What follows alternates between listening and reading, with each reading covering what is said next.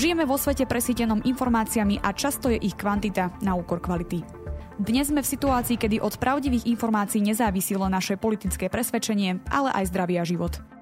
V dnešnom dieli sa budem rozprávať s riaditeľom Stredoeurópskeho inštitútu azijských štúdí Matejom Šimalčíkom o čínskych aktivitách v kontexte vojny na Ukrajine. Ešte predtým si ale vypočujte krátky prehľad správ.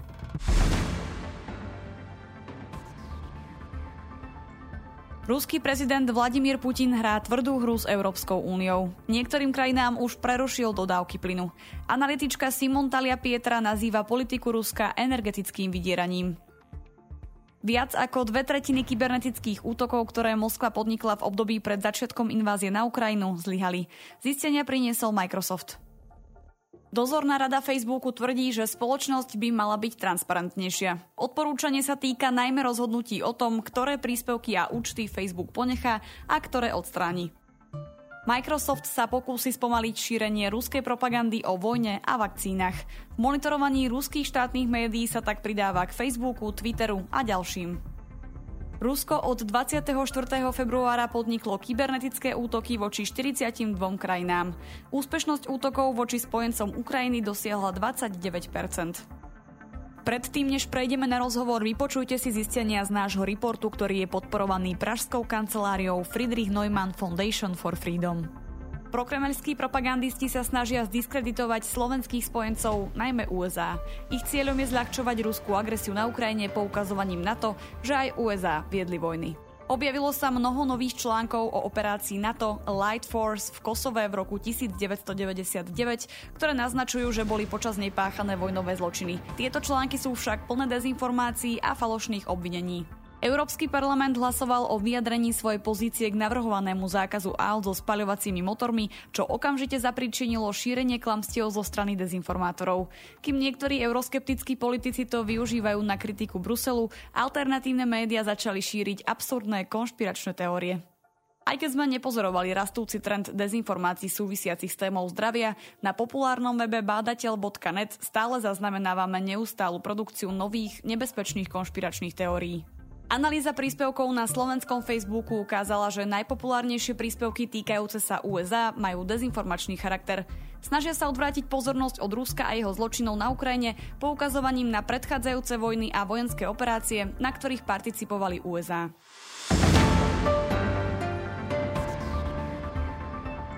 Mojím dnešným hostom je Matej Šimelčík, ahoj. Ahoj, ďakujem za pozvanie. Čína sa od začiatku vojny na Ukrajine stavia skoro až do pozície neutrálneho pozorovateľa. Prečo Čína nepodporuje ani neodsudzuje vojnu ruského prezidenta Vladimíra Putina?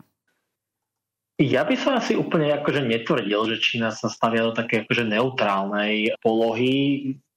Tá pozícia samozrejme, ktorú má Čína a ako musí akože balansovať rôzne záujmy a pozície, nie je samozrejme pre ňu veľmi jednoduchá a vzhľadom na to, že čínska zahraničná politika dlhodobo staviala retoricky na tom, že považovala za nejaké že neporušiteľné princípy ochrany teritoriálnej integrity, suverenity a nejakého nezasahovania vonkajších aktérov do vnútorných záležitostí. Toto sú nejaké princípy, na ktorých tá čínska zahraničná politika dlhodobo staviala a zdôrazňovala ich hlavne teda vo vzťahu k e, sebe samotnej. A samozrejme, keď sa stala potom takáto situácia, ako sa stala, teda, že Rusko napadlo Ukrajinu, tak e, to postavilo Čínu pre takú pomerne zložitú pozíciu. Na, vzhľadom na to, že na jednej strane Rusko je pre Čínu dôležitý partner, hlavne teda pokiaľ ide o presadzovanie nejakej spoločnej agendy a spoločných záujmov na redefiníciu niektorých takých základných prvkov medzinárodného usporiadania, ale zároveň Čína potrebovala v podstate nejakým spôsobom sa vysporiadať práve s tými princípmi, o ktorých som hovoril. Čiže výsledkom eh, je vlastne taký ten narratív, s ktorým prichádza Čína a stále ho teda tak nejako prezentuje že na jednej strane samozrejme podporuje teritoriálnu integritu a suverenitu Ukrajiny, že samozrejme agresia nie je ospravedlniteľná, ale zároveň teda, akože druhým dýchom e, dodáva že niektoré teda tie obavy, ktoré malo Rusko, alebo teda tie dôvody, ktoré Rusko prezentuje, že prečo teda napadlo Ukrajinu, sú legitímne, že malo teda svoje, svoje nejaké legitímne bezpečnostné požiadavky, že za to všetko aj tak môže Amerika, respektíve Západ ako taký, kvôli tomu, že sa na to expandovalo na východ, že môže Západ sa nejaké pokračovanie tých bojov, lebo podporuje vojenský Ukrajinu a tak ďalej. Čiže toto není úplne taká akože nejaká neutrálna pozícia. Tá pozícia je komplikovaná, ale je skôr teda, by som povedal, že, že je teda podporná pre to Rusko. Potom aj keď sa pozrieme na nejaké akože konkrétne konanie Číny v tom medzinárodnom prostredí, tak tam vidno lepšie práve nejakú podporu pre Rusko, hlavne teda na pôde medzinárodných organizácií, kde teda napríklad v Bezpečnostnej rade OSN Čína v podstate vetovala akúkoľvek snahu o presadenie nejakej kritickej rezolúcie, prípadne na fórach, kde teda nemá právo veta, tak eh, minimálne eh, hlasovala proti týmto návrhom rezolúcií, čo je napríklad trošku iná pozícia, ako zastáva India, keď už sme pri tom, ktorá tiež teda nejako Rusko významne neodsudzuje, ale minimálne teda proti takýmto rôznym rezolúciám skôr nie, že by hlasovala proti, ale sa skôr teda zdržiava hlasovania čo je taká povedzme, že trošku kvalitatívne odlišná situácia. To, ako sa dnes Čína správa v prípade ruskej agresie na Ukrajinu, v zásade nebolo nepredvídateľné. Už teda keď e, sa táto vojna začala, tak sme mohli v zásade čakať, že Čína zaujme takúto pozíciu. Aj vzhľadom na to, ako sa teda ten čínsko-ruský vzťah e, v nejakej dlhodobejšej perspektíve vyvíja a aj vzhľadom na to, ako Čína v zásade reagovala v roku 2014 po tom, čo Rusko anektovalo Krym, kedy sme v zásade mohli pozorovať veľmi podobné správanie, hlavne teda na pôde tých eh, medzinárodných organizácií. Samozrejme po Kryme teda síce Rusko čelilo nejakým medzinárodným alebo teda západným sankciám, ale nie v takej miere, ako ním eh, čeli dneska a v podstate aj v dôsledku západných sankcií na import ropy a plynu z Ruska. Vidíme, že, že Čína dneska z veľkej časti nahrádza práve pre Rusko ten tradičný európsky trh a badáme vysoký náraz napríklad importu ruskej ropy a plynu do Číny, ktorá je v podstate závislá na importe energetických surovín. A vzhľadom na to, že tie ceny ruskej ropy a plynu sú dnes nižšie, tak e, využíva e, Čína túto situáciu na to, že zvyšuje teda svoj nákup týchto surovín, čo je dôležité samozrejme pre, pre čínsku ekonomiku, ale zároveň tým, že vlastne vykrýva tie straty, ktoré by Rusko inak malo v dôsledku vypadnutia toho európskeho trhu, tak aj to je v podstate nejaká forma podpory, ktorú Čína tomu Rusku dneska dáva. Ako Čína informuje o ruskej agresii na Ukrajine svoje domáce publikum? Existujú rozdiely medzi dostupnými informačnými kanálmi? To, ako Čína informuje o vojne na Ukrajine, je pomerne dôležité. Aj tam sa prejavuje istá forma tej podpory, keď nie v tom praktickom konaní, ale teda v tej retorickej rovine.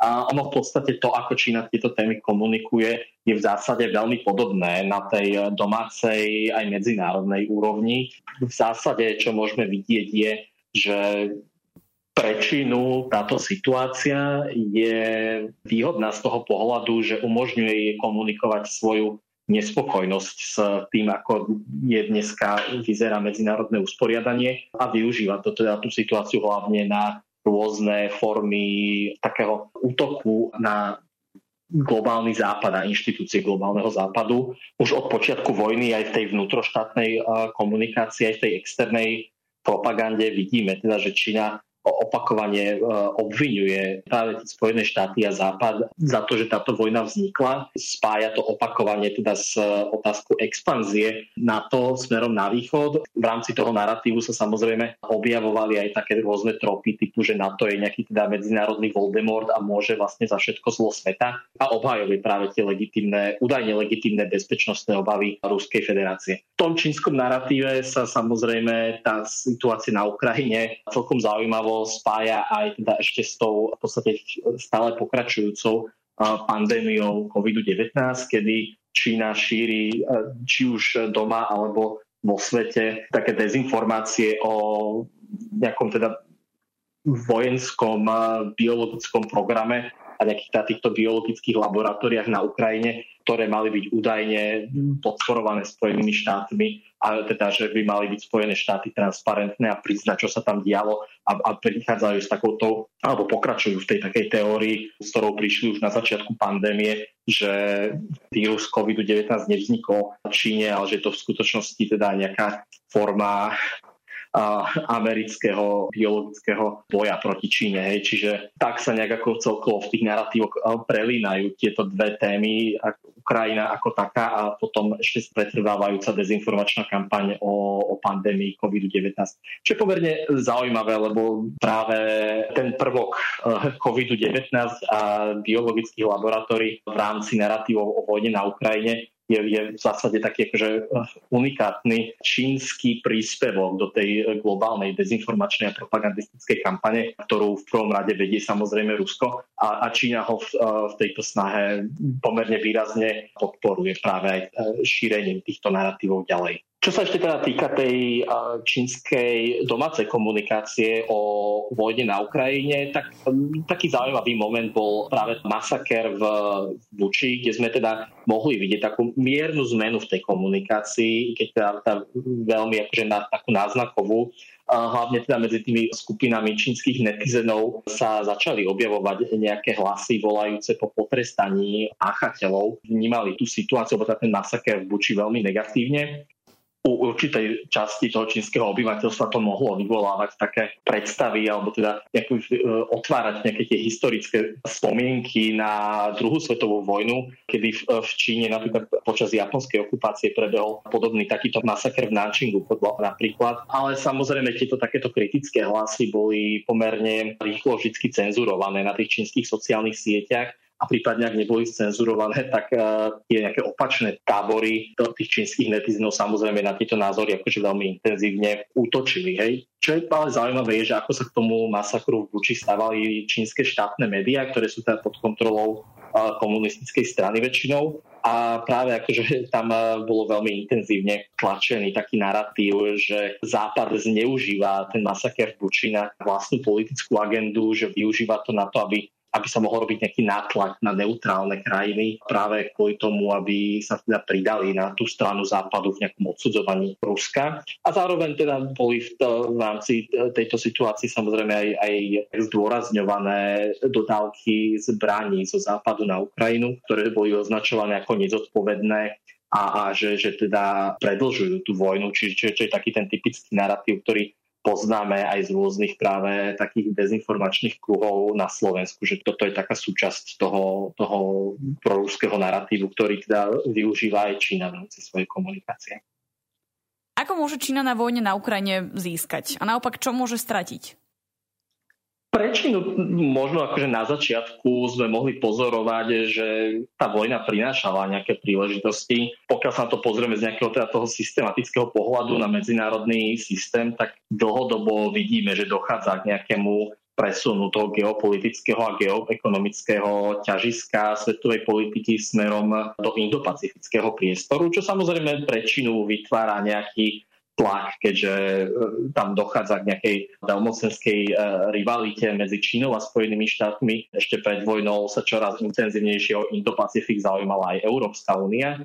Čiže z tohto pohľadu tá vojna a presunutie nejakej pozornosti smerom späť k východnej Európe mohlo byť pre Čínu v istom pohľade výhodné, lebo teda by to umožňovalo tak akože trošku e, voľnejšie dýchať v tom svojom vlastnom priestore, v tej, na tej svojej periférii v tom Indo-Pacifiku. A postupne ale teda ako sa tá vojna vyvíja, a hlavne teda keď Čína dneska pozoruje pomerne intenzívnu a jednotnú reakciu západu, veľmi robustné sankcie, ktoré sú v podstate bezprecedentné v nejakej, nejakej modernej politike tak je to pre Čínu pomerne nová situácia, s ktorou možno no, nepočítala v nejakých svojich v rámci svojich vlastných strategických politík alebo teda v rámci svojej zahraničnej a bezpečnostnej politiky. A je to niečo, s čím sa bude musieť v podstate vysporiadať do budúcnosti. A hlavne teda napríklad pokiaľ ide o otázku Tajvanu a prípadného čínskeho útoku na Tajvan, kedy možno Čína teda akože nečakala, aj, že,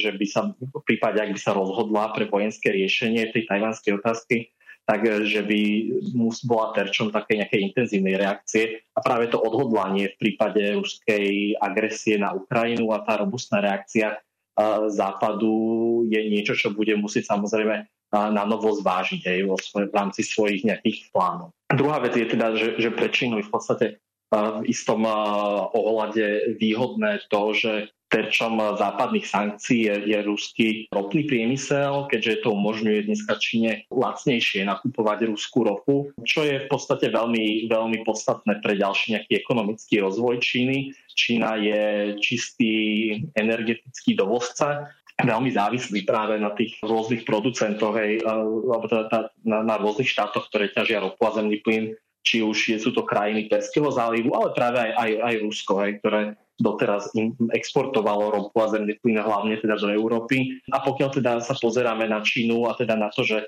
tam ešte stále pokračuje nejaká vlna covidu, respektíve tá politika nulového covidu, ktorá má negatívne ekonomické dopady a Čína bude musieť nejako dobehnúť ten stratený ekonomický raz, teda ten stratený ekonomický output, tak e, práve ten prístup k lacnej energii bude veľmi dôležitý, aby sa tá Čína dostala z tej negatívnej ekonomickej situácie, ktorú, ktorú zažíva kvôli práve kvôli tej, tej politike nulového covidu. V poslednom rade pre Čínu je dnes tá vojna práve príležitosť útočiť na súčasné medzinárodné usporiadanie a vidíme to vlastne aj v rámci toho čínskeho narratívu, že práve Čína spolu s Ruskom sa tak ako keby podporovali v snahe zrevidovať nejaké základné piliere medzinárodného usporiadania.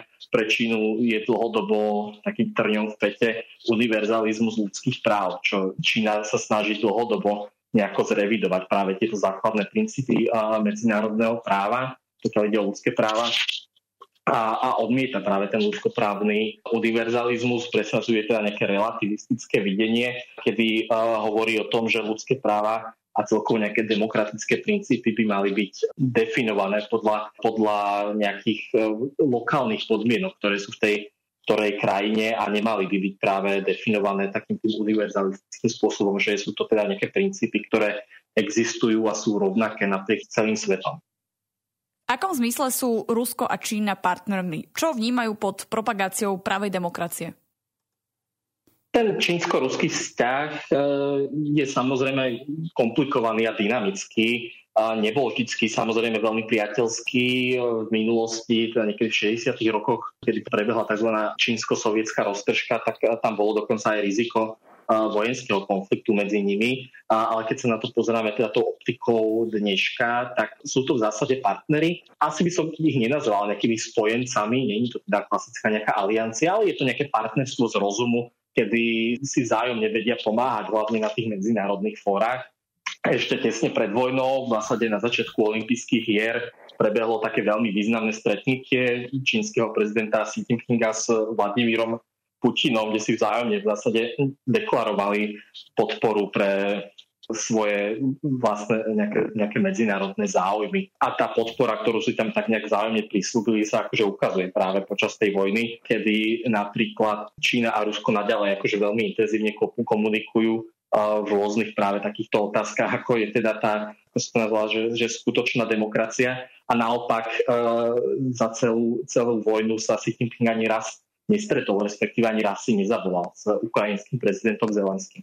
Čo sa týka práve tej, tej podpory pre tú údajne skutočnú demokraciu, tak to súvisí s tým, čo som už hovoril, že je to v podstate presadzovanie nejakého relativistického pohľadu na demokratické hodnoty a, a nejaké základné prvky demokracie a odmietanie toho ľudskoprávneho univerzalizmu, čo v podstate je zásadným nejakým revizionistickým pohľadom na základné normy, ktoré, ktoré akože od druhej svetovej vojny v podstate považujeme za, za univerzálne. Ako ďalej môže ovplyvniť vojna na Ukrajine čínsku zahraničnú politiku? Ako postoj Číny ovplyvňuje jej vzťahy s Európskou úniou? To, že Čína v zásade podporuje Rusko vo vojne na Ukrajine, veľmi výrazne komplikuje jej vzťahy s Európskou úniou, čo je možno zaujímavé z toho pohľadu, že práve že, že Rusko není pre Čínu taký významný ekonomický partner, ako je napríklad Európska únie. A čo je asi také dôležité si spomenúť je, že práve tá podpora pre Rusko veľmi zásadne znižuje dôveryhodnosť Číny v očiach Európy. Samozrejme, môžeme si akože sa baviť o tom, že aj v rámci Európskej únie sú na tú čínsku podporu pre Rusko rôzne pohľady, kedy dnes tú situáciu možno trošku viacej kriticky vnímajú štáty strednej a východnej Európy, možno s výnimkou teda nejakého Maďarska, ktoré sú asi viac bezprostredne zasiahnuté tými bezpečnostnými hrozbami, ktoré predstavuje vojna na Ukrajine a ruská agresia, ako niektoré štáty teda západnej Európy. Napriek tomu teda ale vidíme, že, že v rámci Európy sa formuje, alebo teda sa sformovala nejaká taká spoločná pozícia, ktorá si uvedomuje, že to, že Čína podporuje Rusko je veľký problém. Otázne je, že nakoľko môžeme pôsobiť na Čínu ako Európa, aby, aby teda nejak svoj vplyv na Rusko využila práve na to, aby Rusko pozastavilo boja, alebo teda aspoň znížilo nejakú intenzitu tých bojov. Práve na toto napríklad sa odvolávalo nedávne, nedávne vyjadrenie stanovisko eh, G7, ktorá teda pred pár dňami sa stretávala a, a tam ako veľmi, veľmi výrazne bol prítomný ten, ten element, že, že, že, že Čína má zodpovednosť hej, za to, aby ako dôležitý partner Ruska, za to, aby na neho pôsobila práve tým smerom, aby sa teda nejako znižovala teda intenzita toho vojenského ťaženia. A teda pokiaľ hovorím o G7, tak samozrejme tam je dôležité si povedať, že súčasťou G7 je viacero významných európskych štátov a Európska únia.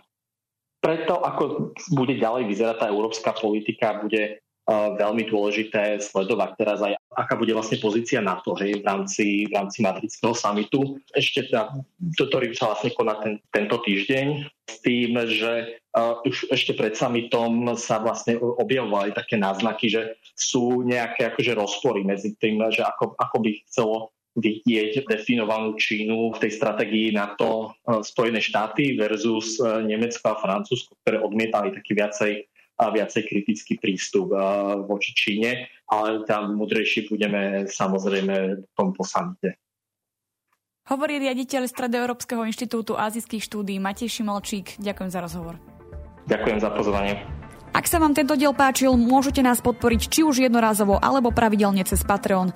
Umožnite nám tak vytvárať nielen kvalitný obsah, ale tiež budovať komunitu ľudí, ktorí rozumejú potrebe zdravého a transparentného infopriestoru. Viac informácií nájdete na stránke infosecurity.sk v sekcii podpora. Na príprave podcastu sa podielal Peter Dubovci. Tento diel vznikol s podporou Open Information Partnership. Verím, že si nás pustíte aj na budúce.